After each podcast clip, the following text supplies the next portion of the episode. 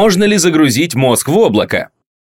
Как вы думаете, возможно ли переместить наше сознание в интернет? Нет, сейчас этого сделать, конечно, нельзя. Даже если бы это был всего лишь вопрос сканирования вашего разума и его копирования, наши технологии просто еще не в состоянии своевременно выполнить загрузку и обработку такого объема информации. Что касается будущего, мы не можем сказать этого наверняка. И даже если это было бы возможно, то, вероятно, появилась бы своего рода моральная проблема, является ли скопированный мозг действительно вами. Но мы можем выяснить, что думают по этому поводу ученые и что пытаются сделать некоторые компании. Например, компания Nectome. Поскольку технологии пока еще не могут позволить нам полностью отсканировать разум, миссия этой компании состоит в том, чтобы попытаться сохранить мозг в достаточно хорошем состоянии, чтобы он не утратил все ваши воспоминания. Затем, когда ученые выяснят, каким образом можно успешно сохранить все это в своего рода мозговом банке, вы сможете оцифровать свой сохранившийся мозг и использовать его, чтобы воссоздать свой разум к началу следующего века.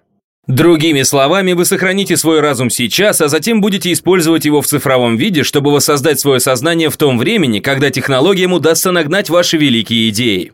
Несомненно, это очень амбициозно. И компания Nectome уже успела сделать несколько шагов в правильном направлении. Они смогли сохранить мозг свиньи так, что все нейронные связи внутри мозга остались целыми, и их можно было разглядеть с помощью электронного микроскопа. Конечно, с человеческим мозгом все намного сложнее, но начало определенно положено.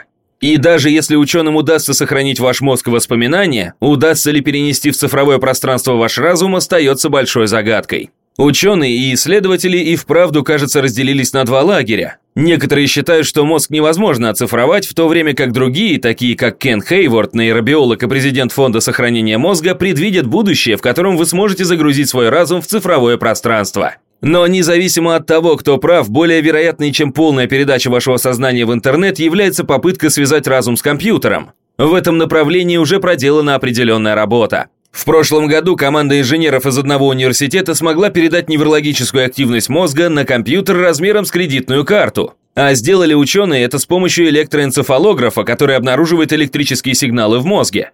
Ученые транслировали результаты исследования в режиме онлайн, а затем выложили их на открытом веб-сайте, где с ними может ознакомиться любой желающий. Итак, в конце концов, мы не знаем наверняка, но, возможно, однажды вы сможете загрузить свой разум в цифровое облако. Вы слушали подкаст от Naked Science. До новых встреч!